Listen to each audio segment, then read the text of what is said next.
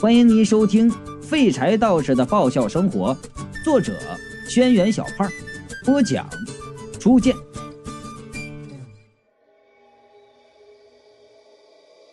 那个小女孩保持着阴森的表情，慢慢的转过头去看身边的中年男人。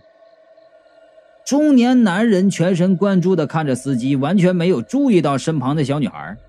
那小女孩伸出双手，做出要掐那男人脖子的姿势。我大吃一惊，连忙对那中年男人挤眉弄眼，提醒他。在司机从我身边经过的时候，那中年男人终于注意到了我。我朝他那往一边咧了咧嘴，啊，他倒不笨呢，马上就发现我的意图，然后转过头，正好和那小女孩面对面来了个正视啊。中年男人吓得是浑身一抖，无声的张开嘴，却吓得叫不出来。与此同时，那小女孩却突然消失了。这中年男人呢，已经吓得是面无血色的，下意识的就伸手抓住一旁的小年轻了。干干什么？小年轻人正在仔细观察司机呢，猛地被中年男人这么一抓，吓得就叫出来：“那，那！”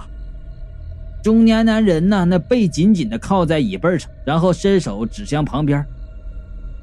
那小女孩，你说什么？小年轻皱着眉就问道：“那里不是什么都没有吗？”刚才那个叫叫小女孩。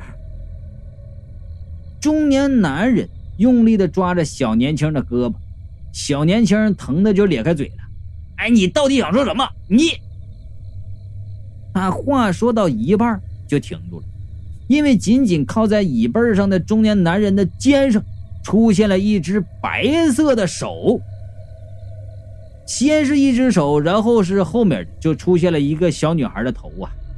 那小女孩斜着眼睛，愤怒地盯着中年男人，然后眼睛转了一圈，又瞪向了小年轻。小年轻是嗷的一声啊，也不管正在车里巡视斧头帮的司机了，一个箭步就穿了出去。司机堵在车中间了，对着小年轻就扬起斧头了。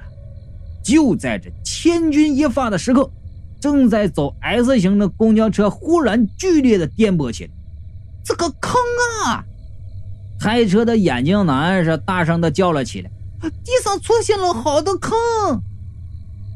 我们像是坐在一艘正在处于狂风暴雨中的孤舟上时，剧烈的颠簸使公车随时都可能侧翻呐。车上的人发出阵阵的尖叫，嗷嗷的。眼镜男就高声的吼道：“完了，快撞上了！撞到哪儿去了？”我正扯着嗓子问：“公交车真的撞上了什么东西？”哐的一声。车厢剧烈的震动，我们全部给震趴下。我一头撞在铁杆上，哎，疼的是头晕眼花的。听旁边的尖叫声，其他人也没好到哪里去。等一切骚动平息之后，车停了。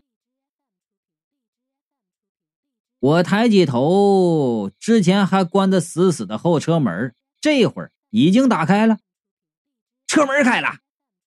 不知道是谁叫了一声，车上的人是争先恐后的往外跑。我惦记着前面开车的眼镜男了，心想撞得这么厉害，他不会有什么事儿吧？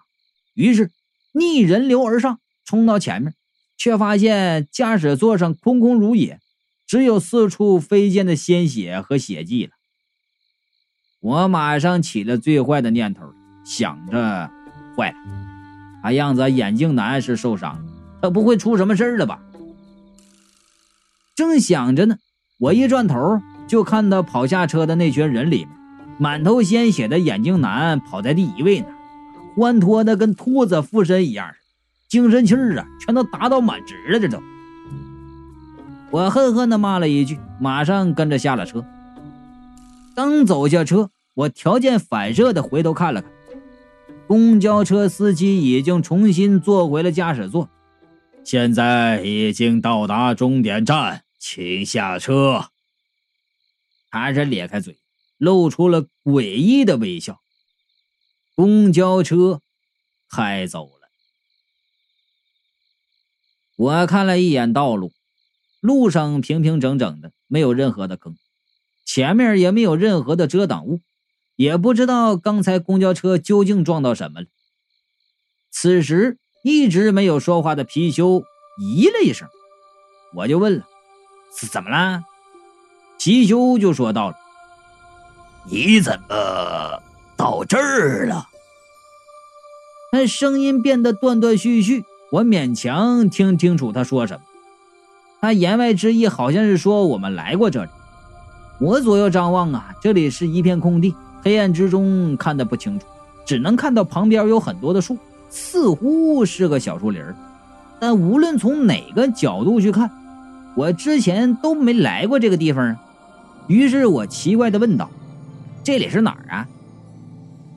这一次，貔貅的声音更加模糊不清，像是被强力的电波干扰，信号接收不良的收音机似的。这地方是……就在“是”字之后，就像收音机忽然被关掉电源一样，貔貅的声音一下子断了。皮貅，皮貅，皮卡丘。无论我怎么呼唤，貔貅再没有回应。我低头一看呢，原本总是散发着温润灵光的玉佩，这时却失去了光彩。坏了！我拍着大腿想，按照我多年看电视剧和电影的经验，说话说到最关键的时候，通话断了，那就说明接下来有坏事要发生啊！哎呀，这接下来呀，要有人倒霉了。而且按照之前发生的事情的这个尿性来看吧，这次倒霉的人多半就是我呀。而且这次看起来比以往更加难对付啊！我的所有助手和战斗力都不在身边啊，现在就只有我一个孤身在外的玉面白龙小书生。虽然我长得又帅又聪明，可是啊。这不当事儿啊！这就在我纠结的时候，忽然瞅见一丝光亮，之前跑过去那群人，又又又又绕回来了。第七章，六个人，走在最前面的是那个小混混装扮的年轻人，他拿着一个可以发光的钥匙扣，边走边踢着路边的草。这这这到底是什么地方啊？中年男人说道：“我就觉得那个车不正常，一般公交车怎么会开到森林里来？”小年轻人就骂道：“这不废话吗？”中年男人显然不是经常受气的人，面有温色的瞪着小年轻，然后就说道：“你怎么说话呢？年纪轻轻的，怎么说话这么不客气？你有没有家教啊？”小年轻也不是个示弱的人啊，冷笑道：“哼，就你那鬼上身的德行，装什么正人君子？谁知道你背地里是什么样的人渣呀？”中年男人气的是脸一阵红一阵白的，但是也不敢上去和小年轻打架，只能就吼道：“你们看看，你们看看，现在的年轻人都什么样了？”说完，还扭头去寻找其他人的支持，但是呢。没人响应，大家似乎觉得他身上有晦气，都离他远远的。风才在车上粘着我的年轻女人，这会儿啊靠在了眼镜男的身边。那对老年的夫妻呢，互相搀扶着走在最后。眼镜男看见我，马上对我挥手：“哎哎，你跑的还挺快呀，怎么一下子就跑到这里了？”那年轻女人呢，也就说道：“你在这真是太好了，刚才我还担心你的安危呢。也看见你没事，真是太好了。”哎，这话说的呀，有点假惺惺了吧？刚才跑下去，你可是挤我挤的最用力的一个呀，那棒棒的。我就说了，哎，我一直在这儿呢，是你们走过来了。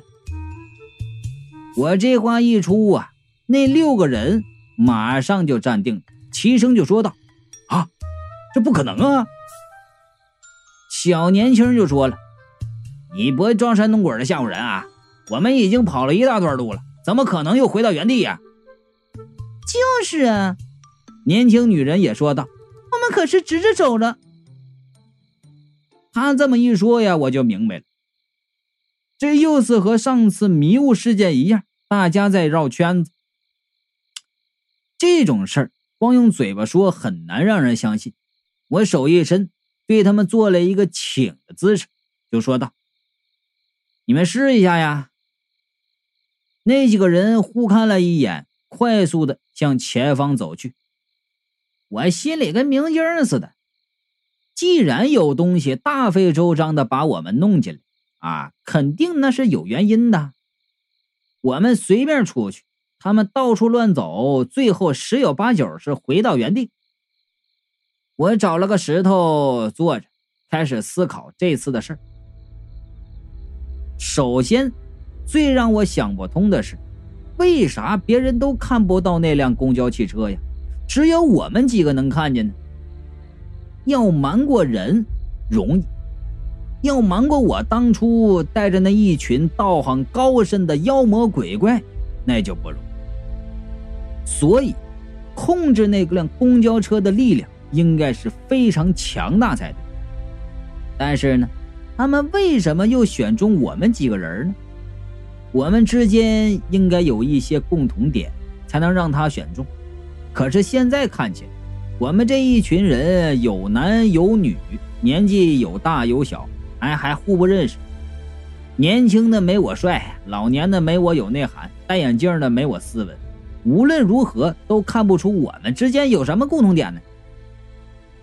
我正思考着呢，那六个人又从另一个方向走了过来，看到我坐在原地，他们脸色大变呢。小年轻就对我吼道了：“你怎么又在这里？”我就说了：“我就没动啊。”老太太就惊呼了：“这是这难道是鬼打墙？”这话一出，小年轻也吓得脸色大变。年轻女人小脸吓得惨白的，抓紧了眼镜男的袖子，但是眼镜男比他更紧张，哆嗦的嘴巴都紫了。我不信！中年男人就说道：“这世上怎么可能有鬼打墙？鬼都趴在你身上了，你你还不信呐？”老头子瞟了中年男人一眼。是人呐，宁可信其有，不可信其无啊！中年男人再次被噎得说不出话来了，他伸手指着我说道：“说不定是你快跑到我们面前，装成在原地的样子。”我就说了：“闲不闲啊？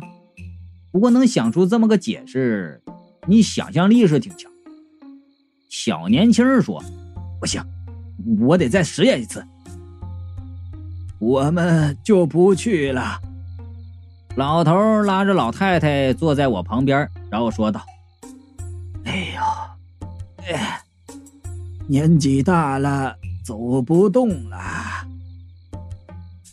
到时候我们逃脱了，别怪我们不带上你们。”中年男人转头问眼镜男和年轻女人：“你们走不走啊？”眼镜男为难的看向年年轻女人，年轻女人拉着眼镜男就说道：“你走，我就走。”啊，哎，这话中那份深情，跟那某爱情片里那个男主人公和那女主人公的对话“你跳我跳”也差不多啊！马上就把眼镜男给镇住了，又惊讶又娇羞的看着年轻的女人。我不爽的看着这个刚才在车上还黏着我的女人，在心里愤怒的骂了一句：“狗男女！”坐在我旁边的老太太啊，对那老头就说道：“这女人呢，可真精！哎呀，找的人真准呐！”我听他们这么一说呀，心里仔细一想，可不是嘛。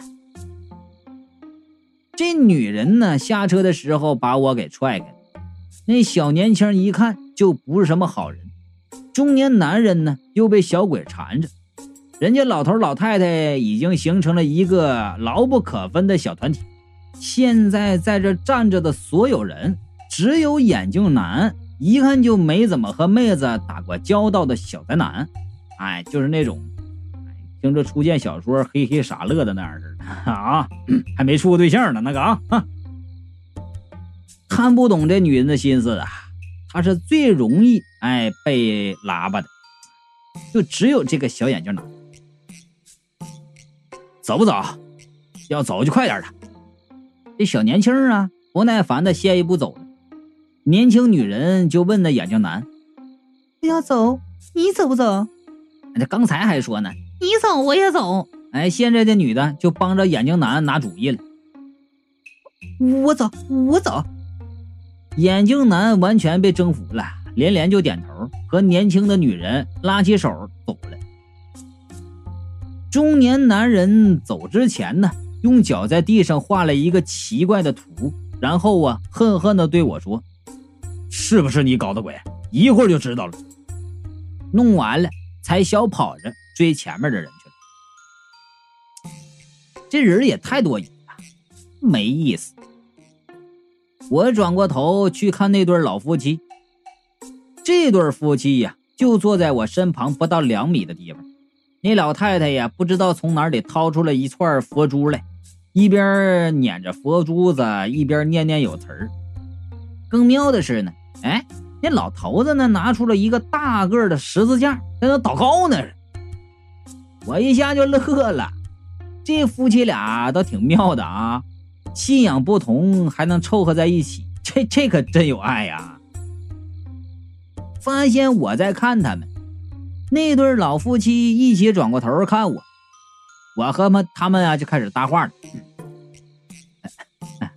真巧啊！哎，我也是个信教的，不过我信的是道教。这老夫妻鄙夷的看着我，异口同声的就说道：“异教徒一看就不是什么好人。”然后转过头，一个念经，一个祈祷，不搭理我。哎，我这气不过呀，索性我也不看他们了，蹲到地上看中年男人刚才画的那个标记。我看了一会儿啊，忽然觉得背后一阵一阵的凉风啊，不至于吧？我心想，这两个虔诚的教徒在祷告呢，按理说脏东西应该没有办法靠近，这冷风它是从哪儿来的呀？我转头一看。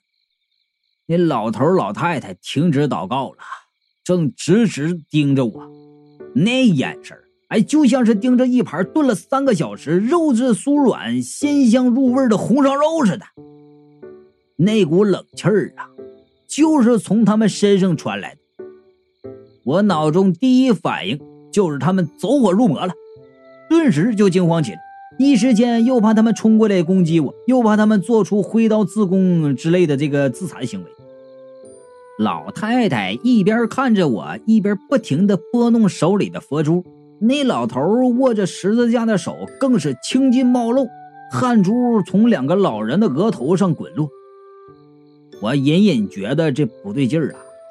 这老头老太太看起来不像是走火入魔呀，反而像是在克制着什么。难道他们鬼上身了？老太太首先站起来向我走来，那眼神啊让我毛骨悚然。我是从来没见过一个雌性生物对我露出如此热切的眼神，啊，她的眼神就像是下一秒就要扑上来把我扒光一般的。我忽然就想起来呀，原来在鬼市上看见那小黄蝶了，连忙双手护住胸部喊道：“哎呀，奶奶呀，你想干啥呀？你老公可在旁边呢。”听到我这话，老头连忙把老太太就给拉住了。他俩呀就对看了一眼，老太太又回到了石头上，继续摆弄那佛珠念经。老头继续祷告。这对夫妻看来精神不正常。就在我奇怪的时候，小年轻他们走回来了。怎么又回来了？小年轻看到我们，本来就不好看的脸色更难看了。中年男人飞奔着跑来看他画的图画，看到以后，绝望的坐在地上，喃喃自语道：“哎呀，这究竟是怎么回事啊？”年轻女人和眼镜男走了回来，不过看他们的脸色就知道他们的心情也没好到哪里去。